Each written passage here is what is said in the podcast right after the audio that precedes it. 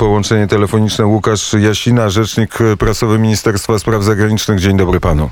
Kłaniam się panie redaktorze, kłaniam się państwu. E, kiedy ostatni raz rozmawialiśmy, był pan niedaleko e, tego miejsca w sztabie NATO, niedaleko miejsca, niedaleko tych drzwi, za którymi rozmawiali ministrowie spraw zagranicznych państw NATO. Po tej, po tej rozmowie, jakie były konkluzje, czego nie wie opinia publiczna? No i tego w dalszym ciągu mogę, nie mogę powiedzieć, co, czego nie może wiedzieć opinia publiczna, ale są konkluzje, o których opinia publiczna wiedzieć może. I są to konkluzje bardzo proste. Będzie wzmacniało się wsparcie NATO dla Ukrainy i członków tego paktu. Także oczywiście pozostaje kwestią bardzo e, trudną, jak to wsparcie będzie się dla Ukrainy zwiększało. E, to wsparcie musi przyjść e, natychmiast. I przychodzi natychmiast. Mamy ogromną ilość broni dostarczaną e, przez huby transportowe, mamy e, sankcje.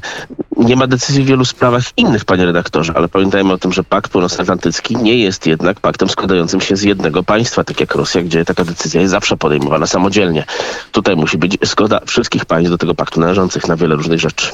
Czy jest e, harmonia? Czy wszystkie państwa NATO mają to samo zdanie? Czy też są ci, którzy uznają, że państwa NATO powinny zareagować mocniej na to, co się dzieje na Ukrainie.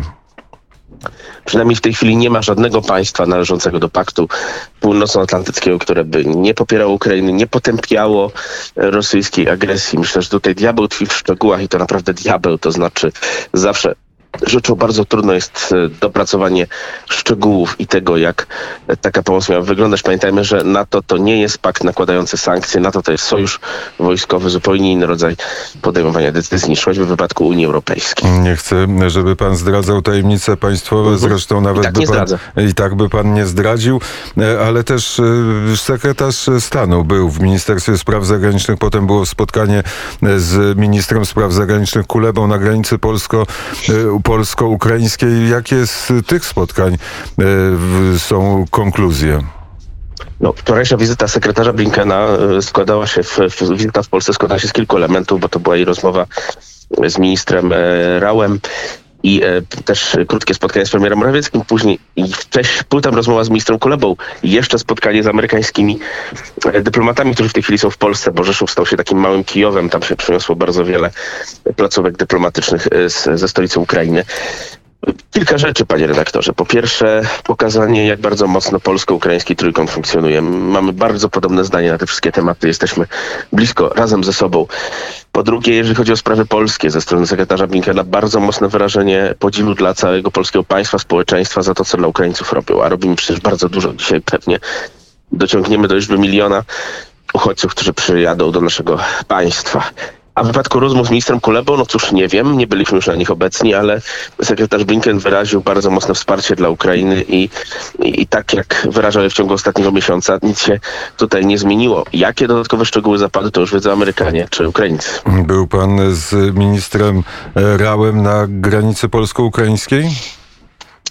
Byłem, e, to jest miejsce zresztą mi specjalnie bliskie, bo ja się na tej granicy tu przy nie wychowałem i jak teraz widzę panie redaktorze, te wszystkie miejsca, e, to wzruszenie jest podwójne. Nigdy nie jest łatwo oglądać cierpiących ludzi, e, którzy na granicy się znajdują, ale jestem bardzo dumny z tego, że w Polsce nie powstają obozy dla uchodźców, że ogromna ilość tych, którzy na granicy przebywają, jakoś są po Polsce rozprowadzani dzięki ogromnej akcji państwa i polskiego społeczeństwa i że dostają tutaj w Polsce pomoc, przyjaźń i że nie wygląda to tak strasznie, jak niektóre obozy w ciągu kilku ostatnich dekad wyglądały.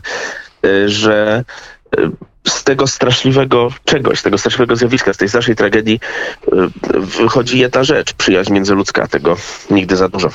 Zresztą Ukraińcy nie zgłaszają się jako uchodźcy, po prostu przekraczają e, polsko-ukraińską granicę, o której powiedział prezydent Zełański, że tej granicy między Polską a Ukrainą nie ma. No ona jest administracyjnie, pozostanie, pozostanie granicą Unii Europejskiej i NATO pewnie jeszcze przez jakiś czas, zobaczymy jak to się będzie toczyło, ale nie ma jej w sercach. My gościmy Ukraińców u nas jak bracia, jak przyjaciół, jak siostry i będziemy im pomagali dalej, dopóki tylko damy radę. Nie, o sercach rozmawiajmy, tylko o dyplomacji konkretach i teraz zmuszę mhm. pana do tego, żeby pan powiedział, e, co pana oczy widziały, co pana uszy słyszały przez ostatnie 48 godzin. Moje oczy widziały ludzką tragedię, w której jakoś staramy się przeciwdziałać i a uszy słyszały, że będziemy dalej razem. Polska, Stany Zjednoczone, Ukraina. Będziemy bronić Ukrainy i będziemy bronić bezpieczeństwa w tej części Europy. Kwestia jest tylko, jakie są tego szczegóły i co zostanie między nami wypracowane, ale nie da się już zmienić jednej podstawowej rzeczy. Stany Zjednoczone nas nie opuszczą, my też tutaj zostaniemy i będziemy tej Europy bronić. Nie ma już tego, co było jeszcze miesiąc temu. Niezdecydowanie. E, powiedział pan, że polsko-ukraińsko-amerykańska współpraca e, jest e, harmonijna, ale jak słyszymy apele czy ministra Kuleby, czy, czy prezydenta Ukrainy, to one mijają się z odpowiedzią ze strony państw NATO. No myślę, że nasza odpowiedź i tak jest najmocniejsza, natomiast tak, to decyzje do podjęcia przez Pakt Północnoatlantycki, decyzje bardzo ważne. Zobaczymy, jakie decyzje zostaną podjęte. W najbliższym czasie pamiętajmy też o wszystkich groźbach związanych z eskalacjami tej wojny. A jak do tego wszystkiego ma się OBWE, którego szefem teraz jest minister spraw zagranicznych Polski, pan profesor Rał? OBWE stara się robić co może, mimo tego straszliwego konsensusu, który um, wiele rzeczy nam na początku utrudniał, ale teraz już nie utrudnia. OBWE w niezwykle mocny sposób um, działa poprzez swoje organizacje, zwłaszcza w um, kwestii organizacji tzw. Tak korytarzy humanitarnych na Ukrainie i pomocy w wyprowadzaniu uchodźców stamtąd. No, zawsze to natyka na końcu, natyka na końcu na problem pod nazwą decyzje Rosji. I, ale mimo tego OBWE stara się na tej humanitarnej działalności skupić, jak również na wszelkich próbach mm, pokojowych negocjacji. Które mogą mieć miejsce, co wiemy na temat tej możliwości pokojowych rozmów na najwyższym szczycie? Czy będą wankarze, czy w ogóle ich nie będzie? To wszystko zawsze zależy od Rosji. Panie redaktorze. Jak donosi francuska e, prasa, ponoć prezydent Putin powiedział, że nie ma już takiego państwa jak Ukraina.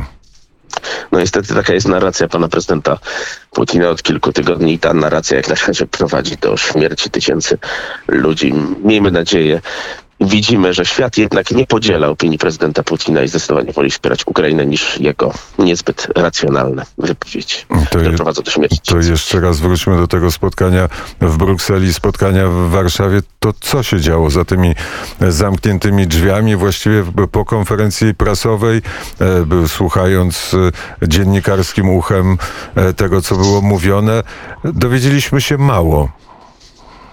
No i taka była zresztą pewnie też nasza decyzja, aby się Państwo mało dowiedzieli. Ale nie ironizując, y, za drzwiami w Brukseli, w Genewie, gdzie był minister Rał, w tym tygodniu w Warszawie, bo przyjeżdżają do nas wiceprezydent Kamala Harris, być może i inni politycy też się pojawią w Warszawie, choć na przykład brazylijski minister spraw zagranicznych. Tego będzie dużo będą się mozolnie ucierały stanowiska. No niestety tak wygląda dyplomacja, panie redaktorze, nawet gdy zamiedzą toczy się wojna, to mozolne ucieranie stanowisk i przekonywanie innych do swojego zdania. No, oczywiście zdaję sobie z tego e, wszystkiego e, sprawę, że te decyzje, które istotne, które są podejmowane są poza e, oczami opinii publicznej, a przede wszystkim mam nadzieję, że poza wiedzą agentów Federalnej Służby Bezpieczeństwa. Taką miejmy nadzieję, panie redaktorze, ale ja ze swojej strony chcę bardzo mocno zapewnić państwa, że naprawdę nie próżnujemy i że czasami bardzo boli nas wszystkich serce, kiedy musimy takimi ogólnikami zbywać pytania pana redaktora. E, tak e, właśnie jest, ale do tego, e, do tego jesteśmy przyzwyczajeni, rozumiemy sytuację. Bardzo serdecznie panu dziękuję za rozmowę. Dziękuję panie redaktorze, kłaniam się. Łukasz Jasina, rzecznik prasowy Ministerstwa Spraw Zagranicznych, był gościem specjalnego programu Radia Wnet.